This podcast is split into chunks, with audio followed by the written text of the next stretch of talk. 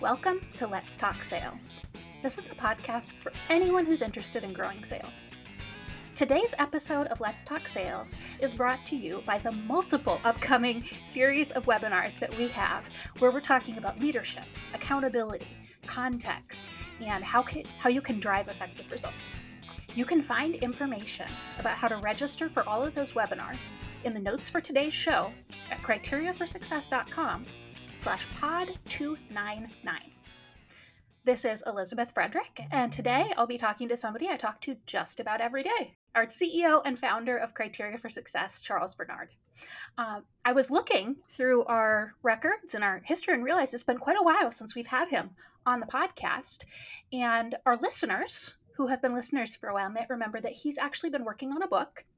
And lately, he's been doing a lot of work and research into leadership. So I thought it would be a great time to bring him back to the podcast um, and share with us some of what he's learning from his research, as well as from the conversations that he has with leaders. So it's great to have you back, Charles. Thank you, Elizabeth. Uh, long time no speak since 10 a.m. this morning. Yeah, yeah, it's uh, actually a pretty long gap for us. we, are definitely in back-to-back Zooms quite often lately, um, but this is good, and we're we're rolling from this into some back-to-back Zooms. So I'd like to give our listeners a chance to catch up. Obviously, some people might have heard from you quite a few times, but others, this might be their first time. We always welcome new guests, so I'd love it if you could remind our listeners what your book is about. Sure. So the title I'm working on is Enabling Buying in a World of Selling. And it's about what the title says, focusing on the buying experience versus the selling experience. Mm. But the interesting twist that I think a lot of people were, uh, miss is the in a world of selling piece. And I thought long and hard about just enabling buying and leaving out the second part but I wanted to leave it in there because I still think, even though I'm in the book giving recommendations and talking about helping buyers buy, I still think there's a big, what I call gravitational pull from the seller and the selling organization to focus on selling. So that's why I kept the in a world of selling part. And it talks about what I just said, but it also talks about developing uh, relationships that work between buyers and sellers. Because oftentimes I find that people may perceive their relationships mm. as being healthy or working when in fact they're not. And that could be on both sides of the equation, the buyer or the seller side. And um, I also cover the topic of best organizational practices, and I'm talking about in a professional context for leadership, it's especially as it relates to growing revenue in an organization. Uh, so, just to give you an update, I'm about 60% through the Ooh. draft, the first draft. And uh, I, I went into a little bit of a hiatus early in 2020 last year uh, due to COVID and having to sort of navigate the trials and tribulations associated with dealing with that from a business standpoint. So I sort of put the book writing on hold, but I picked it back up about three months or so ago. And if if you like a current update right now, I'm enjoying the research phase, which is gathering institutional support for some of the arguments that I make. So as a writer, I'm in a sense putting some theories into words and writing my perspective, but I thought it would be helpful to see if there's agreement out there in the world. So I've been doing quite a bit of research on what are some of the historical as well as current trends in selling and buying. And uh, along with that is the whole idea of leadership and the different parts of how leadership plays into, uh, from an organizational standpoint, into the driving of uh, best practices. And one thing I just like to mention is that context in my book. I spend quite a bit of time early on in the book talking about context, which I think plays a big role. And so people sort of get a little confused sometimes when I mention that. So, an example of context for sellers is to ask themselves what's needed to enable buying when they're interacting with their buyers, as contrasted with the question I hear a lot of the time from sellers' perspective, which is what's needed to make a sale. And just by Mm. simply asking that question, what's needed to enable buying, shifts the context of the conversation, the context of the interaction, so that it can significantly alter the salesperson's approach and behavior while developing and maintaining a relationship with their buyers. I know that was a really long answer, but I just thought I'd try to get in as much as possible because it is a topic that's near and dear to my heart. And hopefully, I'll one day before I die finish the book and publish it. And um, it's just one, one of these long achievements that's taken me longer than I thought it would. Yeah, but I'm sure listeners could tell by hearing that that it's definitely a labor of love and something that you're really passionate about and um, pouring your soul into. And so that comes out. Uh, I want to follow up on a few of the different things that you mentioned there, Charles, because there's a lot there. And I think some of it is going to drive the rest of our conversation.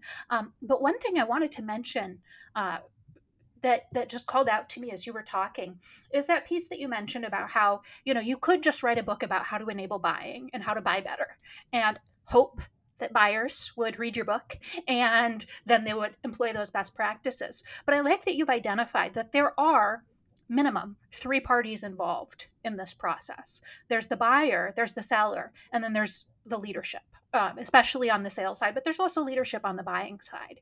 And yes each of those people has an agenda each of those people is coming from a context. And so you can't just tell one group, this is how you need to do this, and expect that they're going to be able to impact all of the other people around them it's better if you can you know get some of those people on the same page and certainly giving one person strategies because you know you can't just buy this book and then hand it out at the beginning of your meeting say please read this and then come back to me and we can have a buying conversation. But um, to to understand the different perspectives i think is really important and i'm glad that that's something that you're you're calling out. That's that's really intuitive elizabeth because oftentimes to your point i see recommendations sales training books blogs articles videos focused on the buyer and the seller. But to your point there's a lot happening behind the scenes. And what i mean by that is the buyer's organization and the seller's organization. And within each of those organizations there are leaders that are driving some of the direction from both the buyer and the seller. So, um, good for you. You actually um, put together really well thought out comments about what I think is oftentimes missed. Well, I expect a co-author credit on your book, so you know, at the very least, you got to call me out in the author's note. Um, so I'm I'm going to start with a really big question, and it's it's not going to be something that's possible to answer comprehensively necessarily but i think this is going to help set the context for the rest of our conversation. So i'd love to hear what are some of the big themes that you've encountered um, as you've been doing all of this research on leadership? Yeah that's a really good question and i'm actually surprised that i can answer that question without giving it a ton of thought because it's very uh, recent that I've been writing the book and revisiting the big themes that you just asked about. So I can think of six off the top of my head because that's kind of how I've divided the book up. Hmm. The first is, as it relates to uh, leadership, is that many people that I talk to, and I know we do a lot of work together, so you, you're in the same boat. We both talk to people especially with our clients, that confuse leadership and management. Mm-hmm. And I think that's a really big theme for people in a leadership role because I think it's important to call out when am I leading and when am I managing? And sometimes I'm doing one or the other, or I'm doing both. And so before getting into the nuances of leadership, I want to start in the book with distinguishing the two roles and whether they're two hats that you wear individually or, like I said before, together.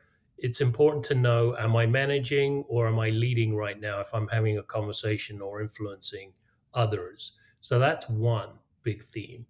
Um, the other that I find also really interesting for me, at least, is that many leaders in an organization don't have titles. And that's why I talk about management. So managers tend to have titles, like you'd have VP of sales, head of operations, CFO, CEO. That's a title based leader, if you will. But I've used this example. You've probably heard me use this example many times. How many situations have any of the listeners that are listening to this podcast been in where you're on a Zoom call and there's a bunch of people and the manager is speaking and no one listens and then the leader is speaking and everybody listens. And Mm, in my experience at least quite often that person that everybody listens to doesn't have a title. So it just is fascinating to me how many leaders there are in an organization that don't have people reporting to them or don't have a title or don't have the status, if you will. And yet they are very significant and practice a lot of leadership, probably because they do something that I think most leaders do, if not every leader does, and that is influence others, whether they report to you or not. So that's kind of like a second big theme. Definitely. I And before we move on to the next ones, I just want to um, maybe take a take a deep dive because I feel like these two are are very related. And as you said, um, you know that confusion between leadership and management. I think sometimes that comes out as feeling like one usually that's leadership is good and management is bad or you have some people who are so focused on management that they're not really seeing um, that there's the, the kind of leadership that's necessary isn't happening so i'd love it if you could explain just quickly what do you view as the difference between leadership and management i think that's something that our listeners might really appreciate yeah, for sure. So in my experience, a manager has an agenda typically, and it's clear. And they're following a policy, a procedure, a goal, something that's clear and present. And so I would say managers are very much focused from a philosophical standpoint on the present. So they want to get something done. They want their team to get something done. They want to work together. And it's generally on a day to day, more short term, present focused. Leaders can also do that but I tend to think that leaders tend to be more future thinking and they're more influencers as opposed to hands on uh, giving people direction. And that might be something that you've probably, everyone's probably heard of, which is coaching, right? Coaching Mm, is letting the other person discover for themselves, if you will, what's needed and wanted without spelling it out. Maybe a manager would be more focused on the spelling out part but the other thing that I think distinguishes leaders from managers in a big way is that leaders are paid to think more about the future and a direction and less about the present. Now, I'm not saying that they ignore the present, but I am saying that leaders are probably more focused on what's the path, where are we getting to, what does what do, what do things look like around the corner that not everyone can see. And and oftentimes it's not like this the the leader sees what's around the corner and then informs everybody else because in a way i think that falls back into management. But it's more like what is a leader intuiting? What are if that's a word i think it is but yep. what what's their intuition? And and then they look for verification. And maybe they look to their team or they look to their peers to sort of again it's a discovery of where do we want to go? What's the future going to look like? What, what are the tea leaves telling us? So um, hopefully that's enough of, a, of an explanation that distinguishes the two roles Absolutely. And what I'm hearing is certainly you need to have both, right? You don't want somebody who's um, just lost in the clouds and future thinking, um, and nobody's paying attention to make sure day to day stuff gets done. and so right. you, you, need that management aspect to kind of follow through. Um, but then so often we've seen people, and it's like they have blinders on and they're really just focused on you know i do steps 1 through 10 and then we start again with steps 1 through 10 and they're not necessarily seeing what's coming or um, or even seeing the purpose behind why they're doing those steps. So I think again, a lot of times a person needs to be able to wear both hats and understanding those two different functions can be really helpful. So I interrupted you um, after one and two. So can you get get us back on track with your um, with your six? What's number three? So, number three is again something I'm super passionate about, and I've heard you talk about this topic also. So, I know you happen to be super passionate about it. And that is that as a leader in an organization, one of your top priorities, if not the top priority, is to enable knowledge transfer in the organization. And, and I know that could be a little vague for some people. So, I don't mean any old knowledge, because um, obviously people have knowledge and an organization has institutional knowledge.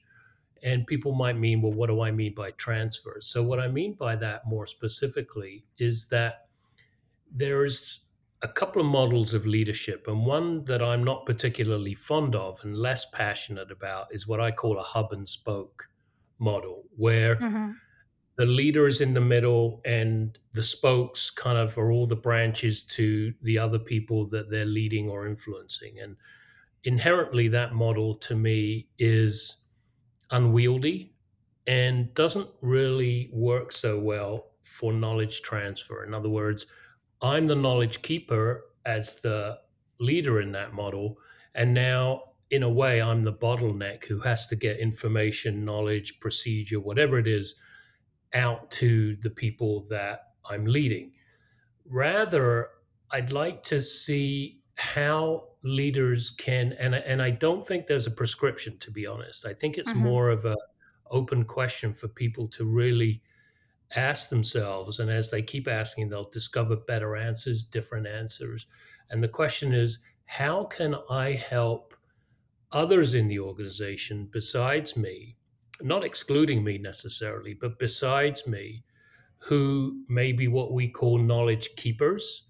So, a really good example of a knowledge keeper who f- performs as a thought leader, meaning they, they have you know information that is worth uh, exchanging to others, is like a top sales performer on a sales team. And while a lot of companies employ sales trainers like you and me and consultants like you and me to come in from the outside and provide leadership and knowledge and all of that stuff. If you're on a sales team and you're not a top performer, one of the people you're likely to pay attention to more importantly or more more significantly than an outsider is someone who is accomplishing the goals on the set on the very same team you're on that you want to accomplish. So now, as a leader, if we have an let's give them a name like an A player salesperson uh, who consistently accomplishes their sales targets, consistently outperforms the rest of the team, um, not in a not in a cutthroat way, just because for whatever they're doing or or they're not doing, or for whatever reason, they just consistently are accomplishing the goals that the organization wants every salesperson on that team to accomplish. So let's put that mm-hmm. out on the table as an example. So the question really is is how as a leader can I influence that top performing salesperson, that A player if you will, to share their secret sauce? And the question really becomes if I'm that A performing sales player, why would I want to share my secret sauce? Mm-hmm. Right? It's like I'm busy. I'm I'm accomplishing my goals. I'm I don't have time. And what's in it for me? Like, why should I take the time to impact other people? Um, and some people would say, well, you work for the same company. Wouldn't it be a good idea?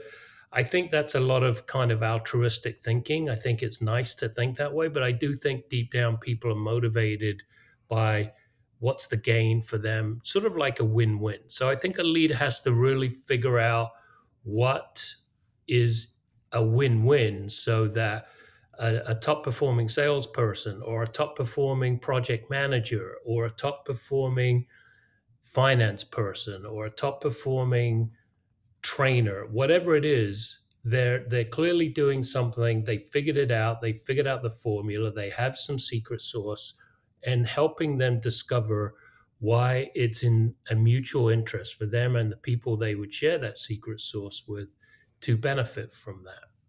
Um, so that's another that's another big topic. That whole idea of knowledge transfer. So I'm going to stop because I I want to make sure I'm not rambling and that makes sense. Does that make sense? What I'm saying?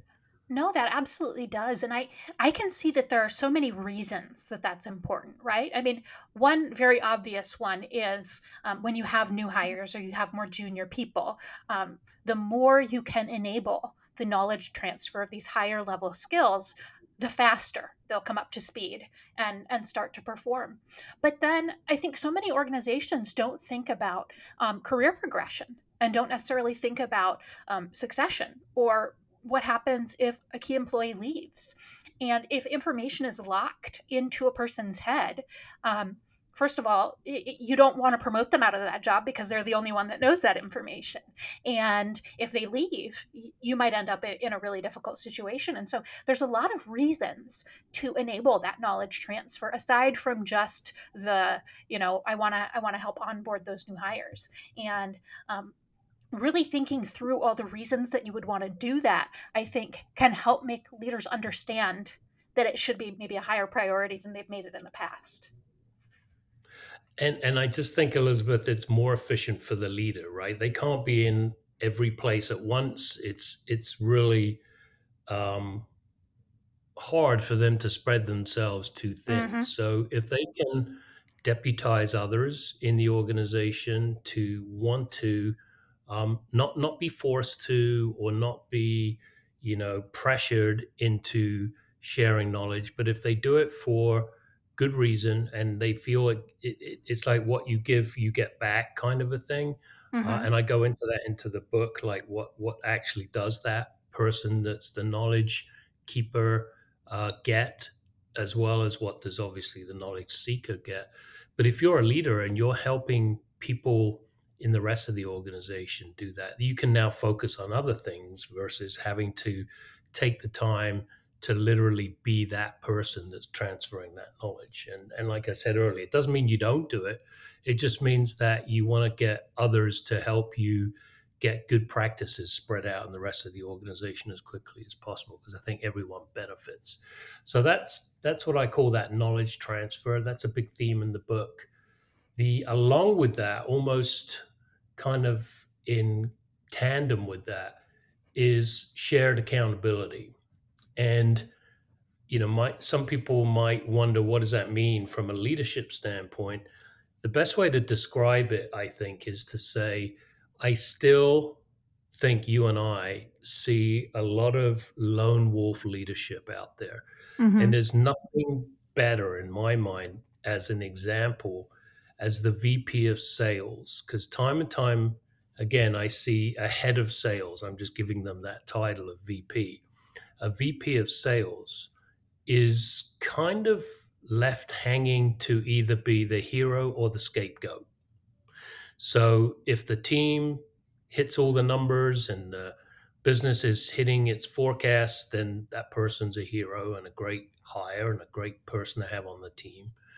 And by the same token, if the team is not hitting its goals or the company's not hitting its forecast, and God forbid some bad things are happening financially to the company, it's very easy to scapegoat the VP of sales. Well, it was her fault or his fault.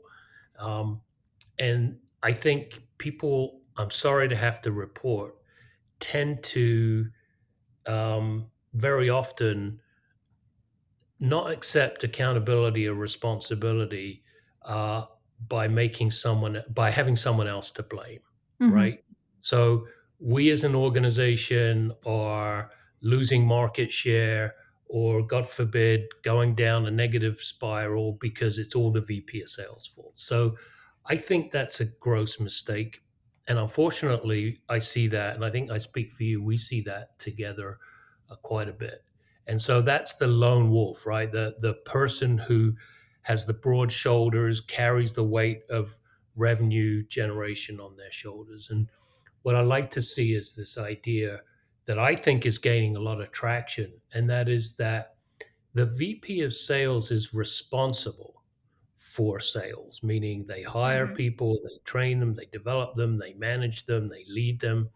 We're not taking that away from them, but we are suggesting that the VP of sales doesn't bear the burden of being solely accountable and that accountability is shared.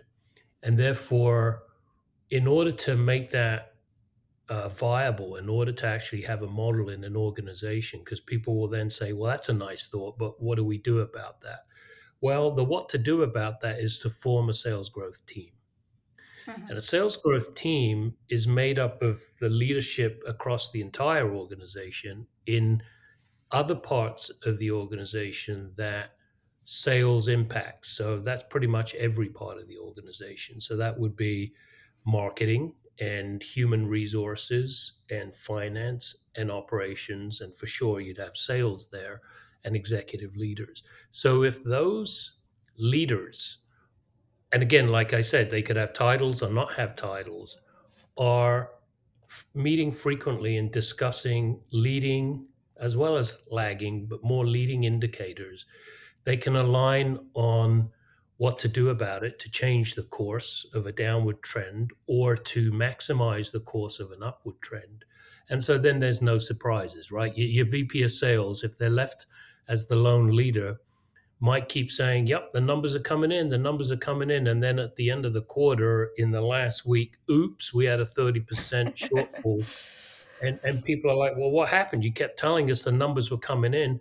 Well, we lost the top client. Well, our number one salesperson quit. You know, well, fill in the blank. And some of those are valid excuses. I'm not saying that the VP of sales is hiding anything, but what I am saying is that why should we as an organization be left with a one single person giving us updates and then potentially giving us bad news or a surprise? And that not only applies to sales i think that could apply to any other part of the organization right? I mean you don't your head of operations saying sure i have all the capacity to deliver all the work that sales has sold and then oops sorry our clients are up in arms because they're not getting the service because we didn't hire to uh, staff up for the extra, um, you know, uh, load put on us from sales. So I'm just focusing on sales because that's the topic of my book. But I think it is a shared accountability, and that's something that I'm really passionate about when it comes to leadership. Um, Absolutely. And I think a key element, you touched on it there, but uh, when you have that lone wolf perspective, a lot of times the the rest of the organization isn't doesn't necessarily have a perspective into what's really going on. As you said, it's oh everything's fine, everything's fine, everything's fine. Oh, it wasn't fine. Okay, you're fired, but you still lost out on all that productivity, all those results over that period of time. And so, if you can have um, a group, like you said, that cross-functional group that's getting together on a regular basis and is taking a deep enough dive to see what's coming and see, hey, you know, we had this strategy for lead gen, but it doesn't seem like it's working. We're not getting the number of qualified leads that we would need in order to hit our targets. Okay what can what can we do from the marketing perspective? Do we need to hire more people? Hr what's your perspective on that? And you can really solve the problems before they become those big problems that would um, result in a new VP of sales on the job market. And so it's it's definitely something that um, that's so incredibly important. And a lot of times, so much is put on that that lone wolf, and it's it, part of that is the decision making. You know, the the strategy. And yes, leadership is about big picture and it's about strategy and looking forward. But it's a whole lot better if you can get a broad perspective on that than just depending on one person to see everything that might go wrong. For sure. And and a manifestation of that cross-functional sales growth team to your point, and and literally um, dismantling that lone wolf uh, management or leadership uh, philosophy is when you when we work with companies to develop sales playbooks Mm-hmm. because a sales playbook is much more than just a bunch of best practices for selling like how to run a meeting how to uh, reach out to people on linkedin how to utilize uh, a whole bunch of things right so i think the idea of having others in the organization weigh in on the best practices for a sales playbook um, really helps round out what I think sales and certainly a VP of sales would miss. Um, because number one, others in the organization can see the forest for the trees. And also, um, another big component of why you want others who are not involved in sales working on the sales playbook is they can oftentimes provide really good insights that salespeople miss. Mm-hmm. And lastly, don't give the development of a sales playbook to the VP of sales because the VP of sales, and I'm talking about broadly speaking, I know there's exceptions, but for the most part, they're not process driven. Their job function doesn't in, in it, it doesn't encourage them to be process driven. Mm-hmm. They're people driven. And so they're focused on people, salespeople, developing sales, working to improve their relationships with their clients. And I think the whole idea of an organization or representatives of those areas, those five functional areas sales, marketing, human resources, operations, and finance if they come together to align on what are what is our value proposition, um, what how do we introduce ourselves, what does good delivery look like, what does a good sale look like, so we can set up operations to deliver well or ship mm. the product effective, whatever it is, it really is an integrated process, and I think um, you'll get a lot more benefit from having a sales playbook, which is usually the core process for an organization in selling and marketing to be developed by all those people that I just mentioned or all those functions. So that's why I think shared accountability is a big part of the book. Definitely. Um, and then I got two more for you. Um, I'm really excited about something that I see trending more and more.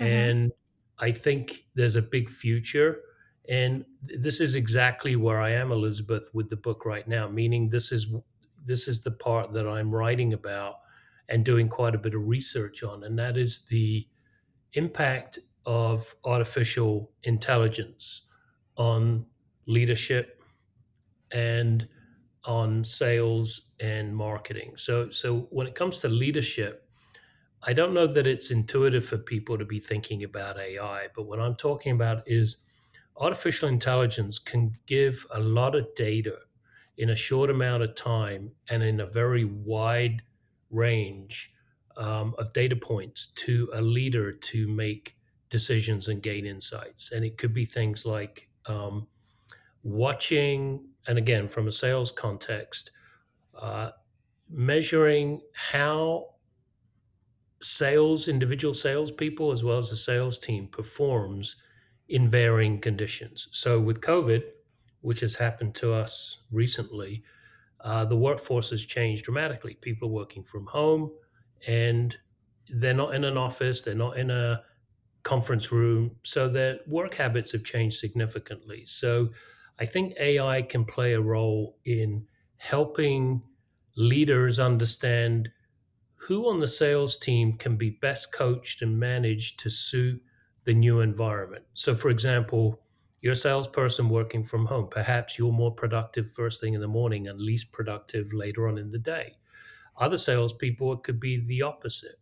Some salespeople are very data driven, uh, meaning they like presentations and information uh, that is very data intense, and others are different. So there's different styles and so I think AI can keep track potentially. Now, there's always that danger of Big Brother watching and privacy and all that stuff.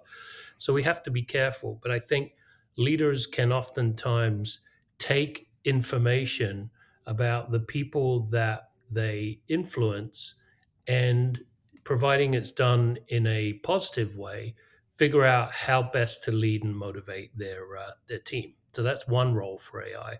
The other role for AI is customer client behavior.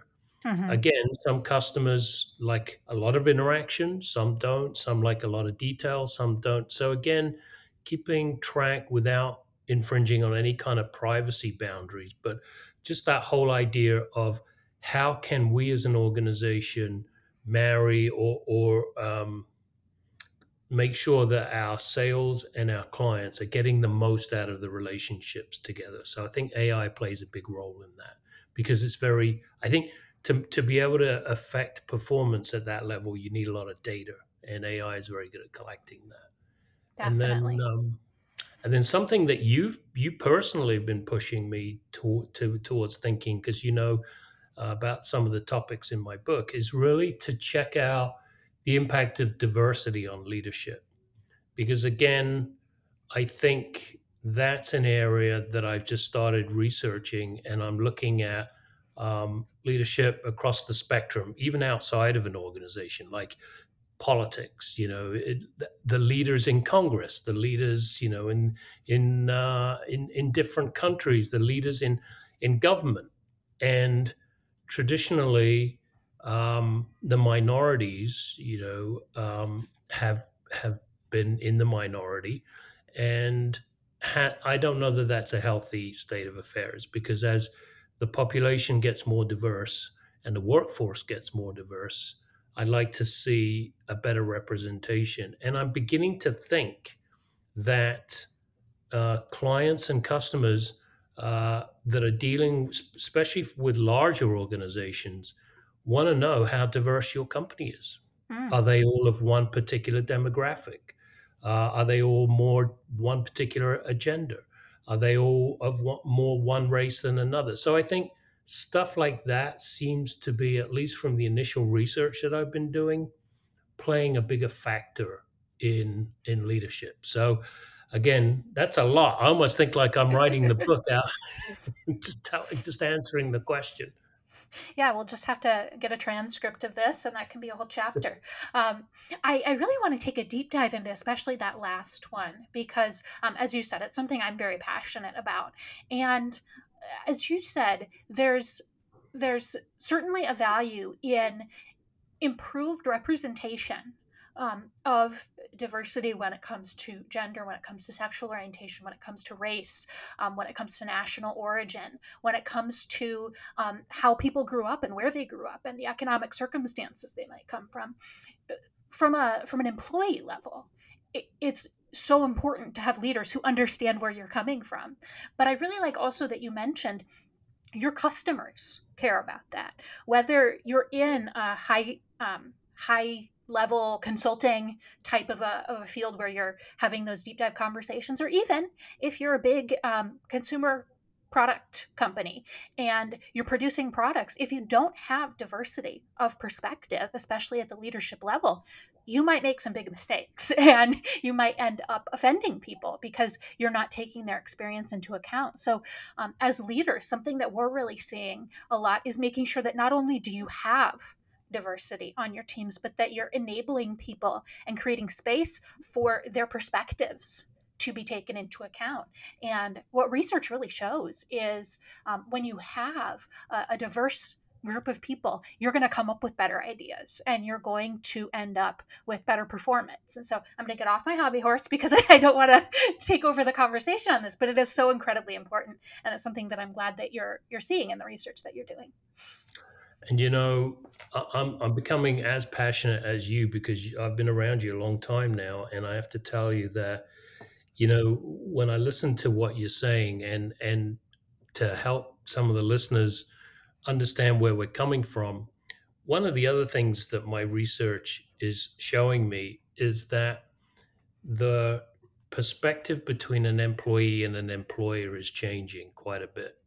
And what I mean by that is if if you look at old school versus new school, old school thinking, and you can use that frame of reference to go back as far as you want, but old school thinking for me is work and personal, your work life and your personal life was very separate. You know, you come in, you you punch in nine to five, if you will, and you do your job, and you kind of keep your your personal life to yourself, right? And I'm and I'm, and I'm saying that can still happen, but what I'm noticing now is that personal slash social is playing a bigger role than ever in in a work environment. And why do I say that? Well, I think for quite a while now, especially the younger generation coming out of college, have woken up to the fact that they're spending a large part of their life at work, working Mm-hmm. for a company.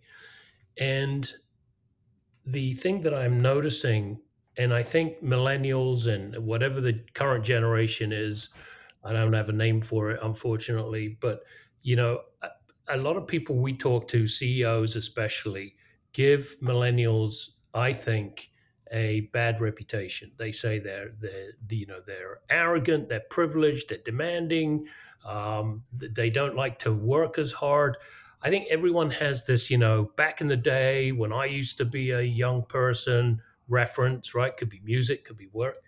I think, though, times have changed and that people, I think it's the opposite. I, I actually give credit to some of the younger people in the workforce today who really care about the mission of the company they're working for. So it's not a paycheck anymore. Like in the old days, you would go to a company and you could potentially work for until you retire right with the same Mm-hmm. company 20 it's not unheard of in fact back in the day when i used to interview employees to hire one of the big red flags was is this person a job hopper like if they weren't in a job 5 years or if they were in any job less than 5 years they got that brand right? They're a job hopper. They're unstable.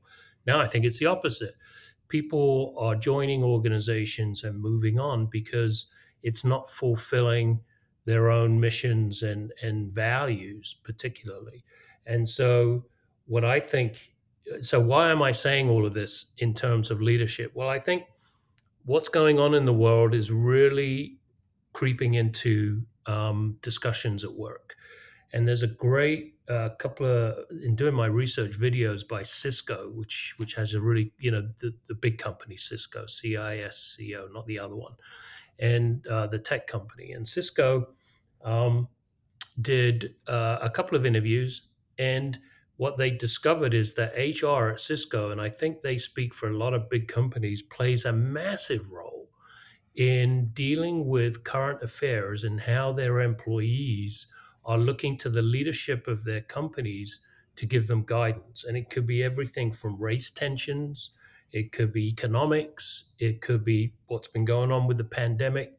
So, again, I'm looking at leadership as playing a really big role back to diversity in making sure that that as a topic is getting addressed, but not just you know um, ethnic diversity, but views of you know di- diversity in viewpoints.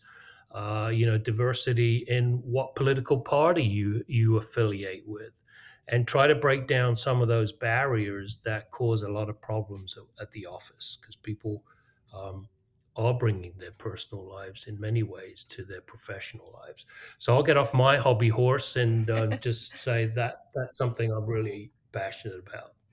Definitely. I think um, many people have realized, you know, the, the place where we spend the vast majority of our time that we're awake is at work. And so um, Yeah. it's important to to really understand that and for leaders to understand it. And certainly, I think that's one of the things that was um, becoming uh, a bigger part of the consciousness before COVID. And now that um, now that many people are still working from home and you know there are companies that are going to be doing that indefinitely um, there are companies that are going to just offer it as an option on an ongoing basis because they've seen that it can work it, that idea of you know people are people and your real life uh, impacts who you are at work and you know whether you've got kids at home who are doing um, you know remote education or whether you've got um, you know whatever your living situation might be. You know it's difficult for you to find a quiet place in your house. Um, you and your spouse or partner need to have opposite schedules to manage childcare for really little kids. All of that if, if leaders can take it into account um, it's amazing the what an experience that provides to the employee to feel cared for at that level. Certainly, you know, you're not coming in as a therapist, but um, just understanding the real life circumstances that people are in and um, meeting people where they are. And that's something that we're hearing so often from leaders. Um, they need to do because it's being pulled out of them, whether they want to bring it or not. Um, that's that's what their employees need. Yeah, and, and think about you know back to personal blending in with professional. I mean, look at where we are with Zoom calls that are you know uh, virtual calls, whatever the platform that are uh, the way that most companies are communicating with their employees now. You're literally on camera seeing a person's home, right? Mm-hmm. I mean, you're either in their bedroom or you're in their living room. Some cases, the kitchen. I mean, it's just amazing to me how it was a little weird at first that someone might see my bed in the background, and now it's like ho hum. You know, it's just kind of like normal for many companies. I, I, I don't want to hide it, right? It's just who, and so there again, it's a it's a simple example of where you know people's personal lives are starting to blend in more with their professional lives. So, um, and I think leaders need to really be aware of that, and I think they are. I think that's why I think you know this whole trend towards combining the two is is getting a lot of traction. Definitely. Um, as one very clear example of that, you and many of our listeners have uh, heard my cat or, or met in, um, you know, on Zoom, and many of our clients and partners and other people, because she is definitely invested in, um, you know, connecting to everybody available. Uh, she's a loud little creature. All right. Um, I think we've kind of naturally drifted into what I wanted to talk about next. And I know we don't have a lot of time left, but I'd love to hear um, from you. You're having a lot of conversations conversations like I am with leaders, what are some of the big challenges that you're hearing from them, or the concerns or the goals that they have, um, especially in these times, like what we were just talking about? So I think we've spent a lot of time talking about it, but I think it's one which is distinguishing leadership and management. And it's a challenge when people either don't see the distinction or they're confused about it. So I think we've kind of debated that one extensively that we don't have to revisit. But I think one big challenge is I think a lot of leaders, especially new leaders, are struggling on how to coach. Like, mm. what is it to coach? Um, am I a good coach? How do I coach? So I think coaching as a leadership principle is a challenge. Um, the one that makes me laugh and I've heard you laugh too, is this idea about being a micromanager. Mm-hmm. And, you know, I think we we have a good fix for that. And we say, you know, rather than beat yourself up or, or try to eliminate micromanagement, see if you can help people that you lead micromanage you. And so this whole idea of managing up versus managing down uh, tends to address that concern pretty well. Uh, lack of accountability is the other one that we just talked about quite a bit. But I'll just add to that when, when what we see is a big confusion about what is accountability. And when we ask people, can you define it? Um, I've yet to find a really good definition. Most people struggle with what are they really looking for in accountability. And most people land on, well, we want people to follow through on their promises or, you know, uh, deliver on on what they said they would do. And I think it's a little more fundamental than that, to be honest. I think it's a matter of goal setting. And more importantly, if you set goals, knowing how to set goals, knowing how to manage your time so that you can accomplish your goals, and then being open. I think this is a really good leadership fix for that accountability question is helping people um, publish their goals so that they can get some uh, feedback. It, it, could be mm. feedback on the goals themselves. Are those the right goals or are they more tasks? Because we see that people tend to confuse goals and tasks. But more importantly, how can either me as your peer or as your leader or as your manager or both help you, support you, coach you to accomplish your goals. That to me is kind of like a lot of um, the accountability part. Uh, I think other leaders struggle with hiring onboarding and training leaders. Uh, the probably a big one, Elizabeth, is that there's still a lot of questions about how do you make a leader. Meaning, mm-hmm. I see a lot of companies, especially the bigger companies, grooming leaders almost on a one by one, like they're a plant or a you know vegetable. You got imagine you got this garden and you you're like nurturing it and giving it the right amount of sun exposure and you're watering it. And man, that's a lot of heavy lifting. And I'm just curious if the dynamics of leadership are changing because the pace of business is changing.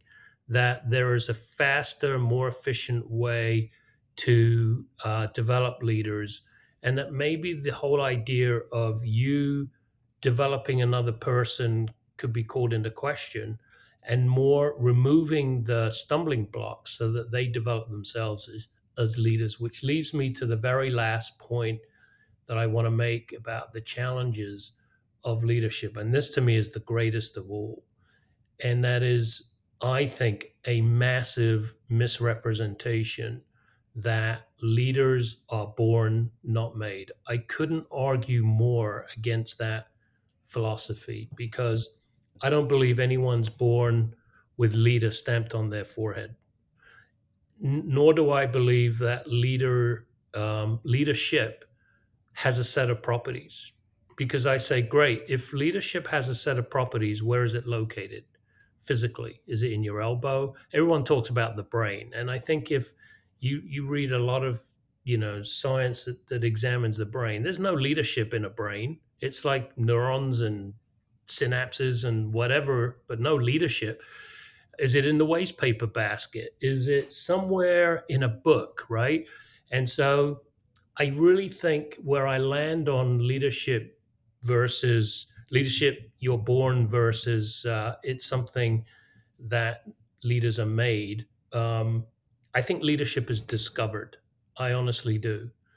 And I think some of the best leaders I've ever seen uh, are very humble and they don't tap themselves on the back and say, Hey, I'm a leader. I've graduated. I know everything about leadership. I'm done. So I think that whole idea really needs to uh, be called into question. And that context, back to what we talked about before, really shapes uh, leadership probably more than anything else. I'd be curious what you think. Oh, absolutely. Um, it's something that uh, I, I, think we've touched on multiple times through our conversation today. But um, you know that that idea of context of where you're coming from. You know, a, a big challenge that I'm hearing a lot from people, similar to what you identified a few minutes ago, is how do I make real connections with my people? You know, we've we've talked to people who were hired as key sales leaders during the pandemic working remotely and they've got you know multiple sales managers reporting into them and they've never met in person and then they've got all the sales teams under those people who they've never met in person and how do i really get to know people um, and have them feel like we're all part of the same team if we're you know hiring and developing people.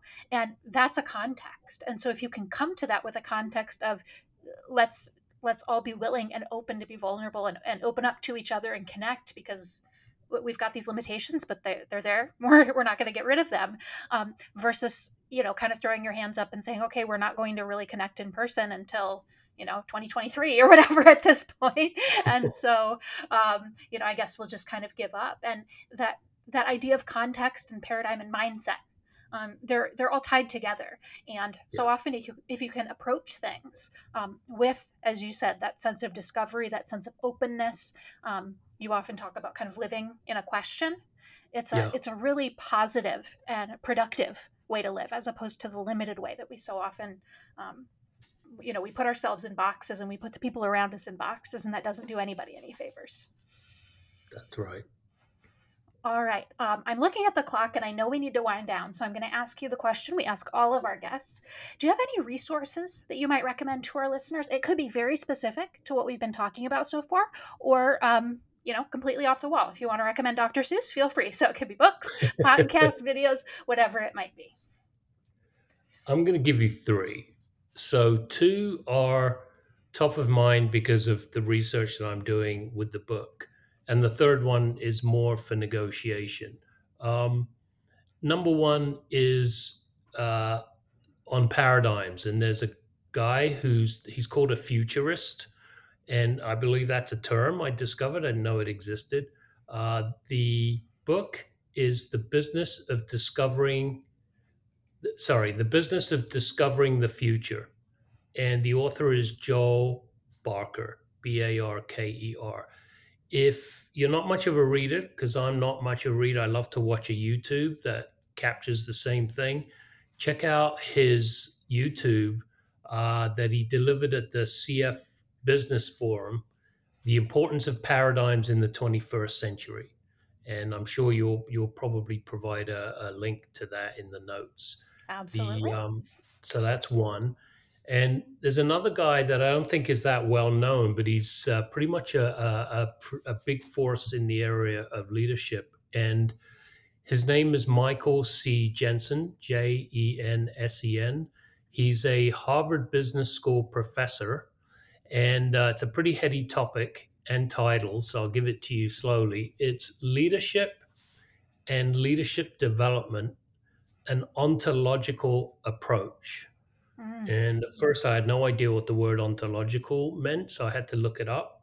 And ontology, according to Wikipedia, is the branch of philosophy that studies concepts such as existence, being, becoming, and reality. So, why, and again, that's pretty heady, but why is that important? Because oftentimes we hear, How do I do a better job of being a leader? Uh, what do I need to do? And I think that's a fundamentally flawed question because mm. I think a more valuable question is who do I need to be uh, to be a better leader? And certainly there's some doing that follows that. So that's a great, uh, he's a great author. And again, he's done a bunch on YouTube and there's some books. I don't have any one particular one to uh, to recommend other than the Harvard Business School title I said uh, which is leadership and leadership development, an ontological uh, approach. If you if you Google that, you'll get an article. And then the last, completely different, but more for sellers and negotiators, is um, never split the difference. Negotiate like your life depends on it. Um, and the author is Chris Voss, and he was a former FBI negotiator and he dealt with terrorists and bank robbers and bad people and he had to literally use what i would consider to be some pretty effective leadership meaning he these people didn't report to him but he was leading them in in terms of influencing vital decisions like life mm-hmm. and death on uh, talking people down from a really really bad situation so uh, never split the difference chris voss if you just Google that, you'll probably get the link to Amazon. I'm sure Elizabeth will do a great job of of putting that in the notes. So that's it. That's all I got for you, Elizabeth. All right, those are excellent resources. And I'm actually going to throw in one recommendation because I got a notice during our conversation today that it was finished. Um, you touched on micromanagement as a challenge that leaders are facing. And um, I worked with our marketing uh, team to put together a resource on uh, what we call operating stage, which really gives you a sense of when micromanagement uh, is appropriate and when it's not appropriate and how to do it better. And so we'll make sure to include that in the show notes because I think that's really relevant to some of what we've been talking about today. Awesome. All right. So thank you so, so much for coming back on the show, Charles. It's been too long. My pleasure. It's always fun with you, Elizabeth. Thank you. Definitely. And thank you to all of our listeners for tuning into today's show. You can find the notes and resources for everything that Charles and I have been talking about today at criteriaforsuccess.com slash pod 299. Make sure to tune into the podcast next week. I am talking to a wonderful, wonderful guest, Lisa Earle McLeod. She's the author of Selling with a Noble Purpose, and she really um, shares some of the same themes that we've been talking about today about um, really thinking about context and where you're coming from. Uh, you definitely don't want to miss it. If you enjoyed today's show, please recommend us to a friend. That is the best way for people to discover the show. And if you haven't yet subscribed, make sure to do that. That way you'll hear every new episode as soon as it goes up. You can subscribe for free wherever you might be listening today. We love feedback. You can leave us ratings and reviews in Apple Podcasts or whatever platform that you're in, um, or email us with direct feedback, questions, or suggested guests at podcast at criteriaforsuccess.com. Make sure to follow us on Twitter at CFS Playbook, and don't forget to check out the blog at criteriaforsuccess.com slash insights. Let's Talk Sales is a production of Criteria for Success. Happy selling!